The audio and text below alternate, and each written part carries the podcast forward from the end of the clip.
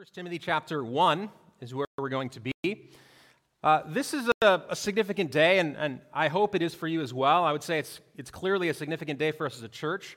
We have transitioned from the book of Genesis, which was a wonderful study in the question of where did we come from and what is important and what do we what are, what are we doing with the problems in this world and more than that it set forth this covenant people of God, that the idea that redemption one day would come to the whole world. Those are the promises we found in Genesis. And what we're doing now is we're fast forwarding, and you probably see this even visually in your Bibles. We're fast forwarding way nearer to the end of the story.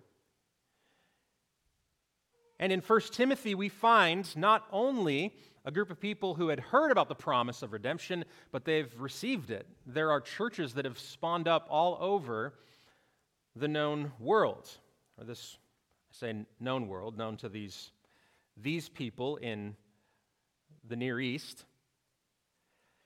And what is happening here in 1 Timothy is a letter, which is the common way that the instruction of God's teaching of the truth of the gospel was going to be preserved. The Spirit of God moved through men to record not only their encouragements and exhortations, but the glories of the gospel. So, 1 Timothy is one of these letters written by the Apostle Paul that is not only for the specific context in which it was written, but our belief and our source of encouragement, our hope this morning, is to realize that when Paul was writing this, moved by the Spirit of God, it was also to us. It was a window into our souls and into our day so that we would know how to live in light of the gospel that we've received. So, my hope is that 1 Timothy is timely for us, that we've prayed through the issues that we are facing, that we've considered the condition of our own heart, our own souls, that when we say we're a church, that these words would help to instruct us to be more faithful in what that means. Because this is a first week, in many ways, this is a kind of introduction to the book.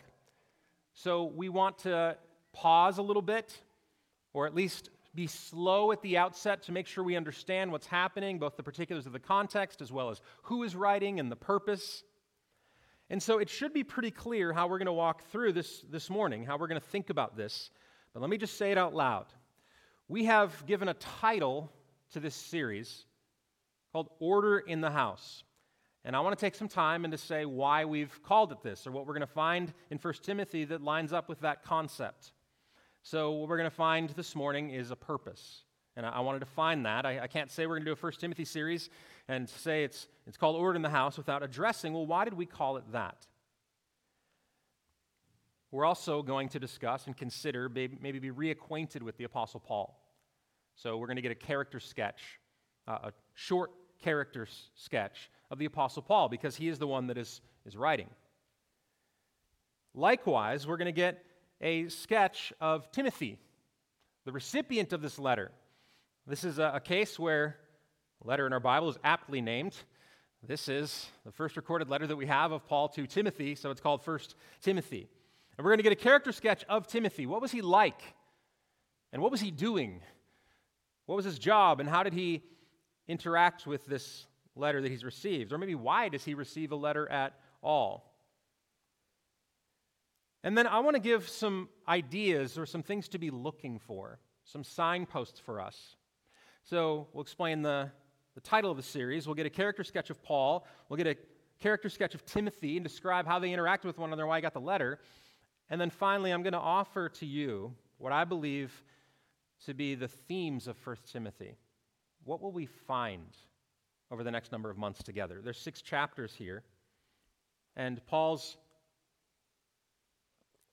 his heartbeat, his desires for this church and for Timothy, who's, who's ministering in this church. He, he has some concerns, so there's going to be themes. And all of them are going to be, the way that I introduce them, around this concept of ordered. So there will be themes that Paul says need to have some order to them, and that's what we're going to look at. So let's read the first two verses uh, to get us started here. We'll read the first two verses, and then I'm going to skip ahead and read a couple of verses in 1 Timothy chapter 3 as well, and that's how we'll get started. This is 1 Timothy, first chapter, first verse.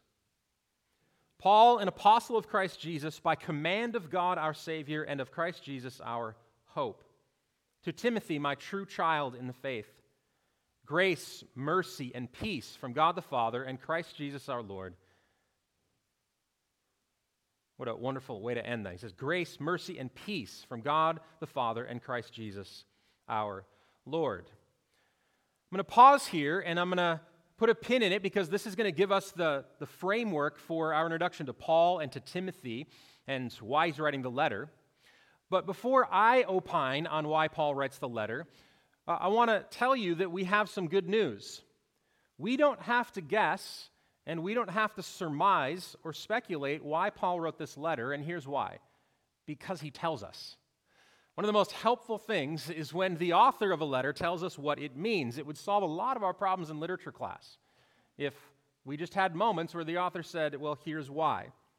But in order to get to here's why, and to explain the title of our sermon series, we need to turn to the third chapter of 1 Timothy, 1 Timothy chapter 3, and I'm going to read verses 14, 14 and 15 to give you an idea. So, Paul is sending out this letter. We know in his salutation at the beginning, his introduction at the beginning, that it's him writing to Timothy. And here is a succinct reason why. 1 Timothy chapter 3, starting in verse 14, he says, I hope to come to you soon, but I am writing these things to you so that, if I delay, you may know how one ought to behave in the household of God, which is the church of the living God, a pillar and buttress of the truth. Paul says, I hope to come to you soon. He's always longing for personal connection. In that way, we get him. He's always longing for personal connection. He wants to be there with them, but he says, I'm writing these things because if I delay and I can't get to you, I want you to know something. I want you to know how you ought to behave. A alternate title for this series was Oh, behave. Behave how to behave, and then not just to behave, but how to behave in the household of God. In other words, what Paul wants to tell Timothy is I'm going to give you some parameters or some, some lines to walk on, some guidelines, some ideas about how you ought to interact in this God ordained, God directed thing we call the church. How should we behave? And what happens is that 1 Timothy is going to deal with all kinds of issues, the kind of human issues that we're all familiar with. There's falsehood, there's wrong headed thinking, there's pride, there's desires of the flesh, there are problems in family relationships. There's just all these kind of things. And so Paul says, Let me set down for you how you should behave. Many of these things have to do with the law, this standard that's been set up, and how should we interact with this? And so, as we thought through, well, what is the purpose that Paul has been writing to Timothy? I thought of a particular moment. There was a particular moment that came to mind. I don't know what comes to your mind when you think of the phrase order in the house.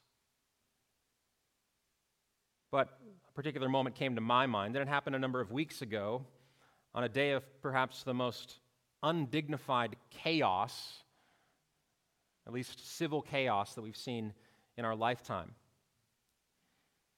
And as I followed the news a number of weeks back, when there was supposed to be an orderly, now of course the context surrounding it was anything but orderly, but at least in that particular moment in Congress, in the House of Representatives, there's supposed to be an orderly discussion according to a standard set down for a transfer of power in our nation. And there was anything but order on this particular day. And I remembered a scene, so I'm thinking through this, and I remembered a particular scene that I saw. And after the complete and other, uh, otherworldly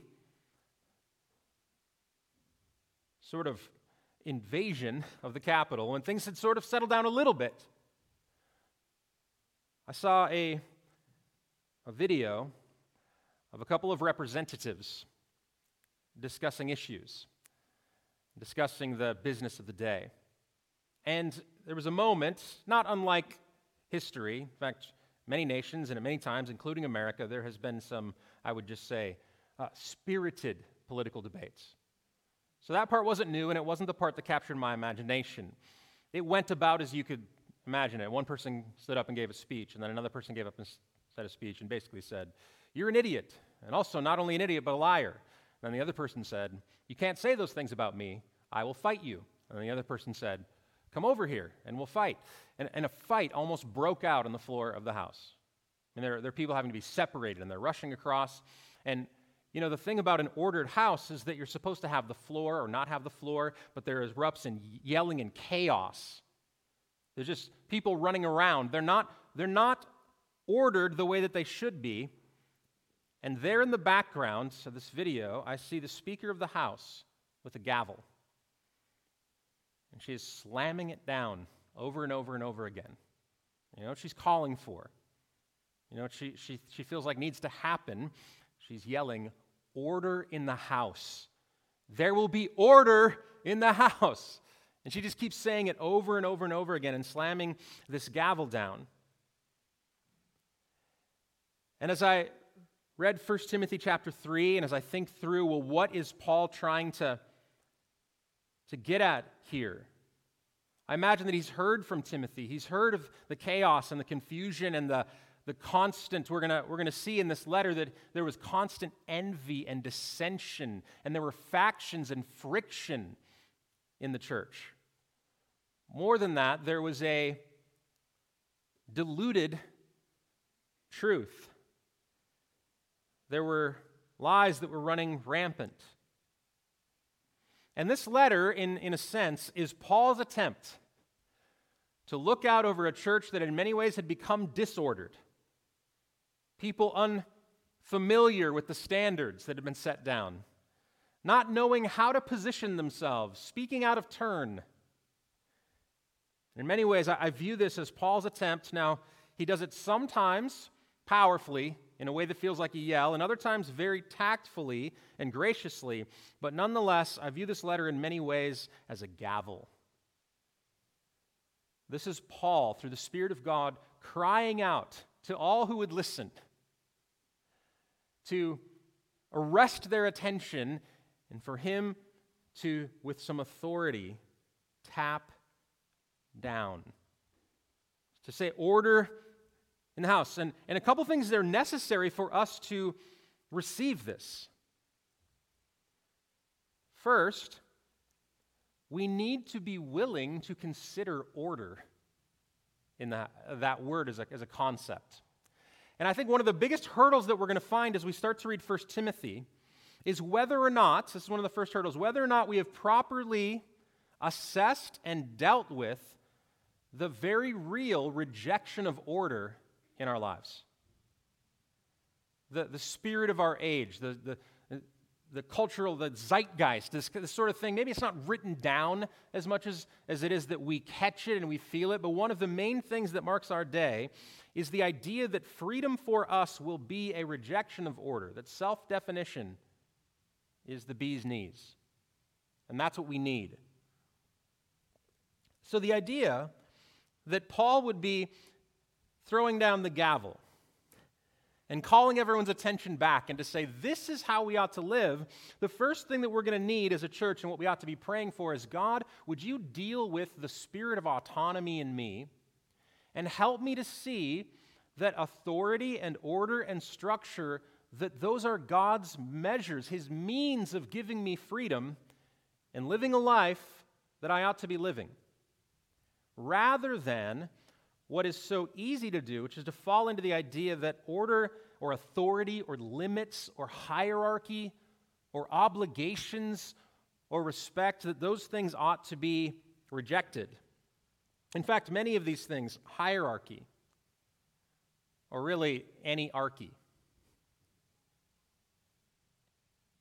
I think we could say it that way, right? Just fill in the blank archy that it's basically you might as well be prepared for it's like a curse word. It's to be rejected. We, we, need, to, we need to throw off the chains of limits. I remember reading i read a lot about parenting as we were having children. You know, and the, the thing that'll make you study a subject is, is complete and utter desperation and sleeplessness and panic. That's what, what was theoretical before, then a nurse hands you a child and says, Leave now. So you read a lot. And I remember thinking, well, I, I, don't know, all truth is God's truth, so I'm just going to go out and read. And I, and I stumbled upon what I believe to be one of the most chaotic, crazy ideas that I've ever heard.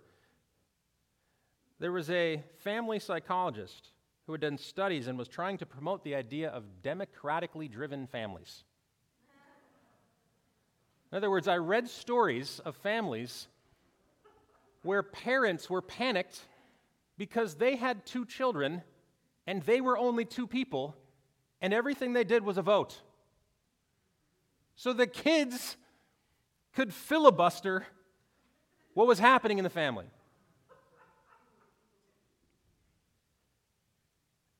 Now, that is a, a crazy and out there idea, and I don't need to tell you that there are crazy out there ideas in the world.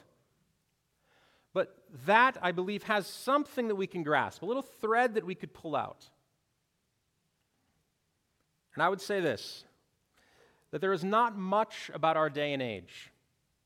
There are not many words, not many places, not many spirits in our day and age where someone is encouraged to pause, to slow down, and to think about our obligations. How often do we write down the roles that we have and think about things like this? Who do I need to line up under? What, what authority has God given me in my life so that I can, I can be up on, underneath the wisdom that they offer? Simple things like uh, what, is it, what does it mean for me still to be a child? You know, it changes. When you were two, it's easy to know what to do with a child. Don't take the cookie. But what about 50 year old children? How do we honor our parents? What does that even look like? How many of us have really, really thought, and how, many, how much of our world's literature presses down the roles and responsibilities that come with being an employee? Now, I'm grateful that we don't have seven year olds in coal mines.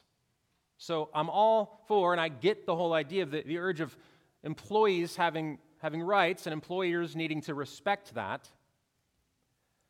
But I have worked in so many places where the idea or even the concept of just this simple thing I'm not in charge here, and I need to really think about how do I come underneath the structure of this place? In other words, what's the order of the place? And of course, I would say that I believe that Paul's major concern here is that you would consider eternal order. Who is God, and what does it mean for me to live under his rule? And then, by extension, what does it mean for me to live under his ordered rule in his house? So the question becomes how do we behave? How do we live? Is this place either the world that God has given, the families that we're born into, or more specifically the church, is are these places and are these relationships sort of nameless, egalitarian, meritocracies with no order? Or is it possible? Is it possible for us to find freedom in life in the right relationships that God has given. You know what I'm tempted to do right now? I'm tempted to, to caveat away these things by saying the obvious, which is uh, one of the things that we have a problem with order and hierarchy is that those things can be abused. And, and they are sometimes. But that's not this book. Scripture has a lot to say about how not to abuse leadership and order and it says what to do when you're underneath those kind of evil orders. But those are not our chief concerns now. First Timothy is written so that we would be awakened to our responsibilities and to embrace authority and to think about the order of our lives.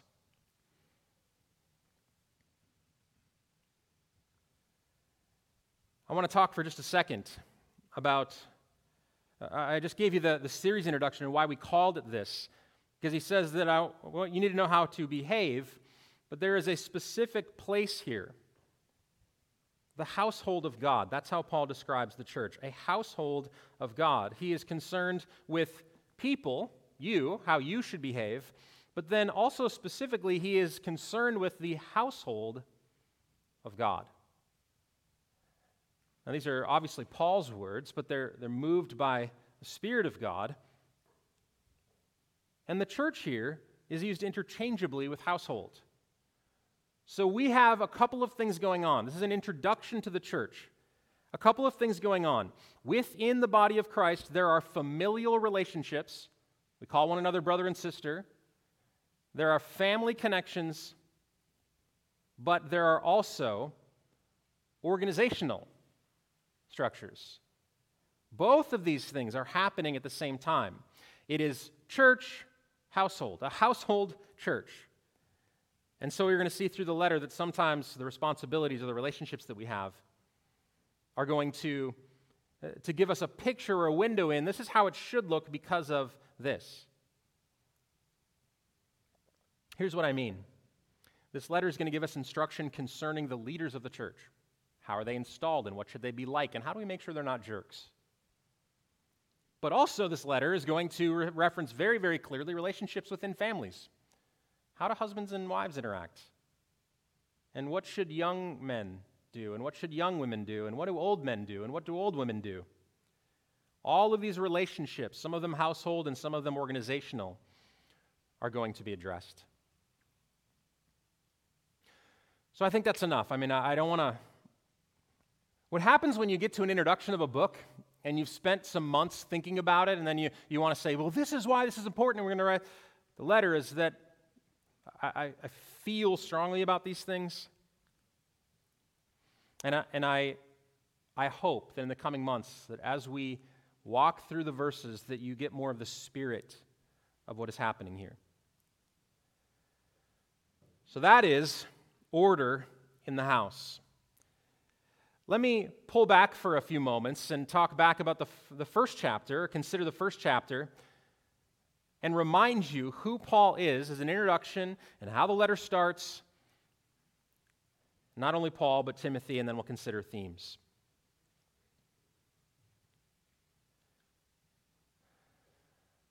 This is Paul's letter to Timothy. He introduces himself in the first verse as an apostle of Christ Jesus by command of God our Savior and of Christ Jesus our hope. Paul was the leading apostle of the day, one of the most successful missionaries in the history of the Christian church. I'd say the most successful. But in his introduction to these letters, which is some by convention and then some just by uh, sort of his mark, it's the way that he writes, he always introduces himself not only as an apostle, of course, to, to claim the rightful authority that he had in writing these things, but also to mention how this came to be.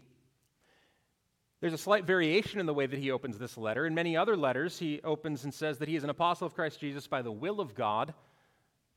But here he says by the command of God. And I wonder if he is already thinking order.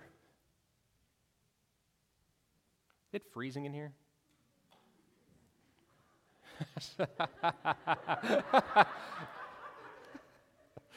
Zach, you're the absolute best human being. I mean, you're, you're like top five of people I know.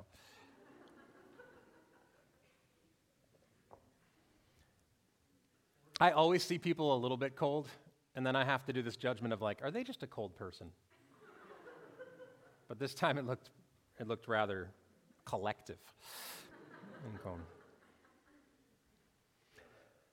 So Paul introduces himself as an apostle.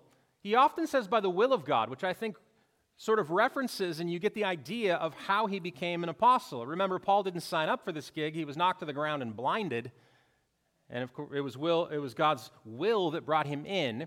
But because this letter is going to be about order and about structure and how we behave, I believe that Paul, right at the outset, is reminding Timothy, Paul, uh, Paul is saying, I, I got into this thing because I obeyed. I'm writing to you in obedience. He's reminding him that he has a relationship. Paul is saying, I'm an apostle, but he leads his leadership statement by reminding Timothy that he is under authority. So Paul's authority is derivative, and Paul is trying to convince Timothy that the letter itself and his ministry itself is following command. He says, I've become an apostle of Christ Jesus by command of God our Savior and of Christ Jesus our hope. Paul's credentials were unquestionable. His background, his successes were well known. He was famous and infamous in many circles Jewish circles, in the authorities of the day, and then, of course, in the Christian church that he has given his life to build. A couple of things about Paul's circumstances in this particular moment. It is likely that these are, when you take them collectively, 1 Timothy, 2 Timothy, and Titus, they're often called the pastoral epistles. He writes to those who are ministering in churches. These are likely written near the end of Paul's ministry. I don't know if dating matters all that much to you, but most would say that in sometime in the 60s AD. So decades after the resurrection of Jesus. Paul is writing to help order and to give a kind of mentoring relationship with some of the young men that he has seen grow up and follow in his footsteps. One aside to the book of 1 Timothy and this idea of mentoring, and we'll get to who Timothy was in a minute. But when I was 17, I had a, a camp experience. Uh, that's what I would just call it. Any of you had a camp experience? You know, like maybe you were a Christian before, but then you really were Christian at the camp, and then after. And uh, I don't, I don't fault these things. I'm not the kind of person who, who who says, well, that's just a mountaintop experience and, and sort of downplays it. Because I, I, usually just think, well, yeah, we should be careful that people don't fall off or that it's not false because sometimes it can be based on experience. But I just wonder do these people, would they rather that you never have a mountaintop experience? Just live down here in the plains with me forever. And that's what it can feel like. So I'm not saying that. But I was 17, I had a camp experience. And I, I think that the Spirit of God moved in me in a way where it, it was lasting. And here's one of the reasons that I knew that is because I felt a conviction that I had not read nor taken seriously the Bible. I was evangelizing my friends. I was praying a little bit. I was convicted about all kinds of sins. I would argue about minute points of doctrine, but I had never read the Bible. And so I took out a study Bible that my parents had given me years before, and I think I mentioned at one point when I used to be bored in church, I started out with the task of highlighting the entire thing. So that student Bible has many chapters of Genesis, every word highlighted. But I took this study Bible and I just started paging through it. And then I landed at an introduction of 1 Timothy. And that introduction of 1 Timothy described Paul as an older man who had a heart for and a love for a young person who wanted to be in ministry, and he was serving as a kind of mentor and so at the time, I had these rumblings and these stirrings of thinking, Am I going to serve? Should I teach? I don't know what's going on. And it was right there in 1 Timothy, because of Paul's relationship as an older man trying to give instruction and care, that I made a commitment and just said, All right, well, I'm just going to start reading my Bible. The first book that I ever read from beginning through to end was 1 Timothy. And the reason that I read it because of, of what I saw in the Spirit of the Apostle Paul desiring to help a younger man. And so that's what we should feel here. This is, this is Paul in all of his authority, all of his apostolic, uh, his apostolic glory, but there's also a relational connection and a desire to see what we're going to find in, in the books of Timothy is, is he actually spells out sometimes. He's saying, I, I want you to take the things that I entrusted to you and then pass them on. So I think that what we could see in Paul is not only his desire for truth and for order, but also his desire nearing the end of his life to see other people faithfully build the church. So that sketch of Paul, we're going to get more you know, later on about the things that Paul is engaged in in a sketch of his life in all of his impressiveness and unimpressiveness. But I want to move beyond. Paul the Apostle, under the command of God, with a heart to see the church move forward, to the object of his writing or his love or his mentoring, and that is Timothy. Timothy is the namesake for the letter, and so we should take a little bit of time getting to know him. Here, he is referred to in a way that is very loving and wonderful. To Timothy, my true child in faith or in the faith.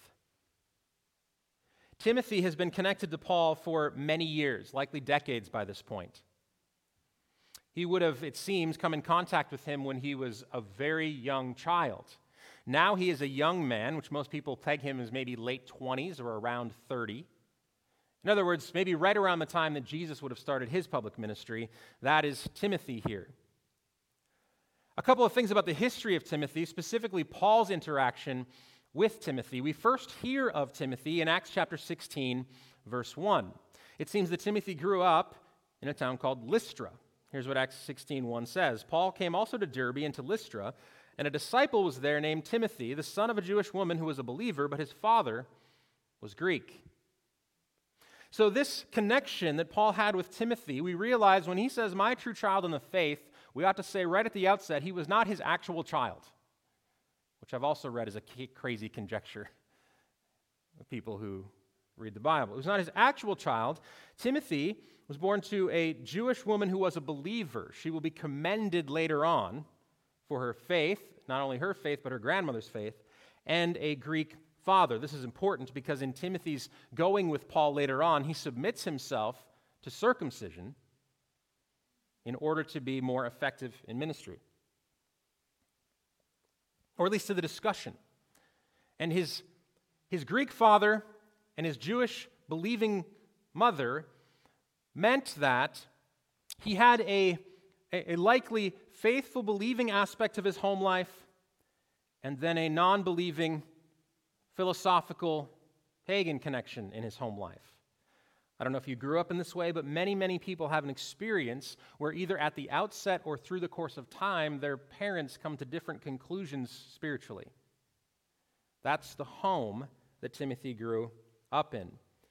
Second Timothy mentions this. This is 2 Timothy chapter 1, verse 5. Paul tells him, I'm reminded of your sincere faith, a faith that dwelt first in your grandmother Lois and your mother Eunice, and now, I am sure, dwells in you.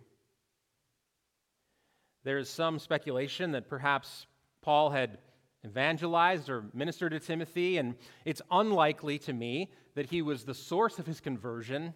Like he maybe proclaimed the gospel the first time and Timothy came, because these verses indicate one, Acts 16 called him a disciple, and then in 2 Timothy chapter 1, we're reminded that he grew up in a Christian home. So maybe what happened is that Paul gave clearer instruction. He gave a, a form or a shape to his faith. And this is one of the first ways I think that Timothy is relatable to us. Not only that he grew up in a home that was not perfectly spiritual and maybe had differing influences, which many of us had, but also the fact that Timothy likely had the seeds of faith, but then later on, as he grew, interacted with and was shaped and formed by an influential mentor who made his faith his own. And this is perhaps one of the most common stories that I hear of people who come to college, for instance, and interact with ministries like Cru or Navigators. There comes a time in every person's life where faith needs to be not a thing that's out there or only up here, but needs to dwell in us. And I could say most certainly the way that this relationship appears that Paul was a source of the the indwelling of Timothy's faith that he becomes a true child in the faith because Paul has taken him on. And Timothy receives the benefit of the mentoring because he relates rightly to the Apostle Paul. He comes underneath his care and instruction. Now, a couple other things about Timothy. Though he was young, it seems that he was full of talent and zeal.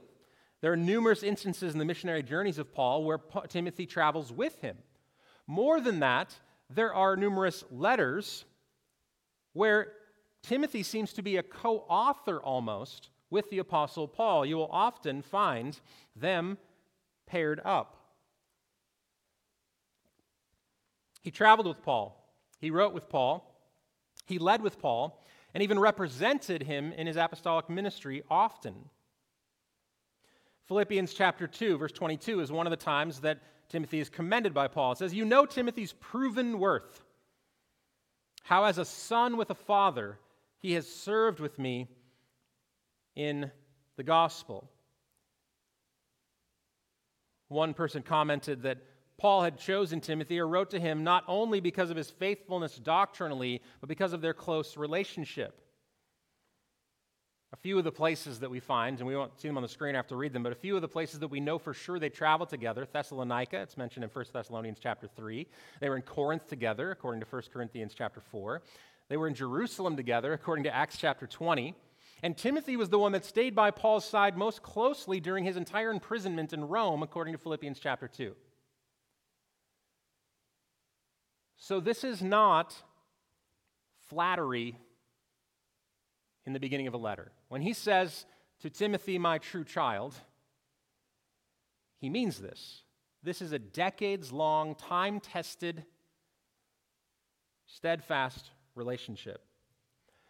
Now, despite all of Timothy's his strengths, we also note, and we're going to see that he probably has some weaknesses as well. I mentioned before that he's relatable in the sense that he grew up in a home that had the seeds of faith, but was later steadied in that faith by his relationship with Paul. He had zeal for ministry and went out and led in all these ways. But there are going to be a lot of hints that Timothy was the kind of person who perhaps could be prone to discouragement and fear and was maybe a little bit timid. So he had talents and he had zeal and he had the command to go do ministry, but maybe naturally he did not feel very willing. It's been commented before that Timothy, by nature, in contrast to Paul, was not a, and I love this phrase, he was not a missionary commando. He's not as intimidating in his words as the Apostle Paul. Here's a couple of reasons why we see this or why we think this may be the case. 1 Corinthians chapter 16 is one of them.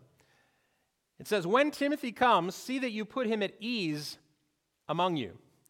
When Timothy comes, see that you put him at ease among you, for he is doing the work of the Lord, as am I. I think this at ease is not only that they give him some food and a place to sleep, but that his spirit would be at ease. 2 Timothy chapter 1, starting in verse 6, this is one of the things that needs to be encouraged in Timothy. Verses 6 and 7 For this reason I remind you to fan into flame the gift of God which is in you through the laying on of my hands. But why would he have to tell him to fan it into flame if he had not maybe been tempted to let it smolder? And then, more directly, for God gave us a spirit not of fear, but of power and love and self control. Timothy is not a missionary commando. He needs a little help and encouragement along the way because maybe he's a little bit timid. Some people need to be pulled back in the pride of their bombastic skills, and others need to be stirred up and encouraged and, and pressed a little bit. And Paul seems to be intent on making sure that that's the case with Timothy. He's not left to his, his fears, not left to his temptations, not left to his discouragement but that he is able to continue on in his work. These two and their relationship is going to come through the pages of 1 Timothy and 2 Timothy, of course, but in 1 Timothy, we're going to see that their relationship and the things they've interacted over are going to come through. It is likely that Paul writes this letter not haphazardly out of nowhere, but probably Timothy is wrestling with the responsibilities that he has in the church of Ephesus, which is the location where this letter was written. Timothy seems to have been installed as the leader over that church. He is now settled in a place. He saw the missionary journeys. He came along with Paul in many different instances, but now he has been appointed at this important church. He was to remain at Ephesus. But the task that he has is very difficult because he has to deal with real people. He has to deal with all the problems and all of their questions. And so it, I think we could say that this is an ongoing conversation ha- they have, and that Timothy perhaps is discouraged. Maybe he doesn't know what to do. Maybe the questions that are being asked don't have easy answers. Maybe he feels as though he is being buffeted, not only in spirit, but by the people around him. And Paul says, Let me remind you and set down some order for this place. So, order in the house is the theme, it's the purpose that Paul gives us. He has every right to, to write this letter because he is an apostle and he is following the command of God. We know the relationship that he has with Timothy, who is positioned at Ephesus, a skillful and gifted pastor who may be discouraged by what he finds. And these are the themes that we're going to find and pay attention to as you read. And I would invite you to be reading this book as we study it. These are some of the themes that we're going to be finding. I'm going to list six of them. And I promise that I'm not going to take as much time. These aren't six points, I'm just going to lay them out. The first, and perhaps the most obvious that we're going to find as we dive into it, is that Paul is concerned with ordered doctrine ordered doctrine, right thinking. False teaching has come into the church and constantly threatens to bring uh, not only dissension, but just chaos and instability. So, Paul is going to be very concerned with ordered doctrine.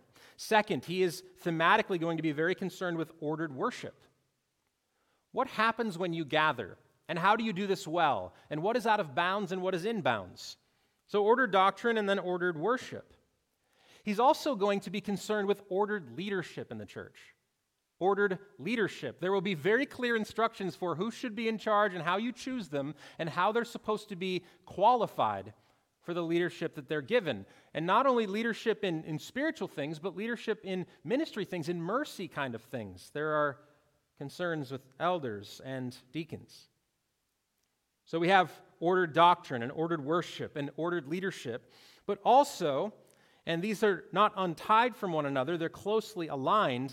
He's going to be very concerned with ordered morality, ordered lives. That how we live is important. Godliness, holiness is going to be something that is a theme of this book. Fifth, I would say that he is concerned with ordered mercy ordered mercy. There are social responsibilities that are going to be addressed. There's a whole section in 1 Timothy about what to do with the widows in their midst, the people who are finding themselves in desperate or underprivileged situations. And he gives them instruction and says, This thing's out of control.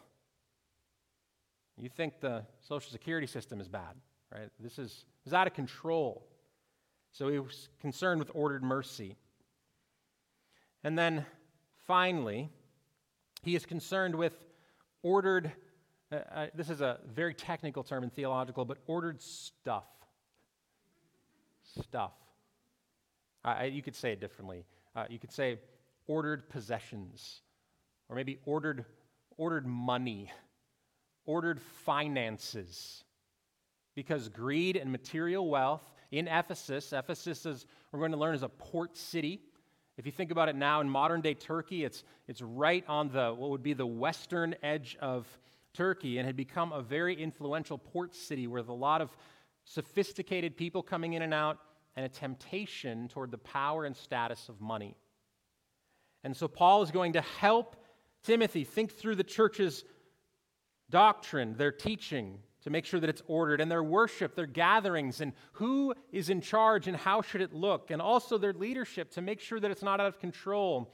He's going to be concerned for their lives, to make sure that there are ordered lives, that godliness is a proper pursuit. that the way they interact with one another and show mercy to people in need is done correctly, and then finally, that they are not given over to attitudes and spirits of greed. So if you have a mind to learn, and if you have a heart to be changed, and if you have a desire to say, I, I, want to know where I am in the world and what my obligations and responsibilities are, then this letter, I believe, is going to serve you. It's going to help make sure that we do not fall into the spirit of the age, which basically says, everyone did what was right in their own eyes. And my prayer and my desire would be that that is not said of us that we find freedom by joyfully entering into our responsible relationships. Let's pray. God, I ask that your Spirit would work in us as we consider this book and all the details of Timothy's position, his post, his ministry, all of the problems that arise I pray, God, that this book would not be foreign and far off, but more and more it would feel specific and near. It would be helpful for our context. God, we're not immune. We've not been promised uh, an easy path that we would never deal with these same kind of things. My guess is, is that we'll, we'll have to confront false and faulty thinking.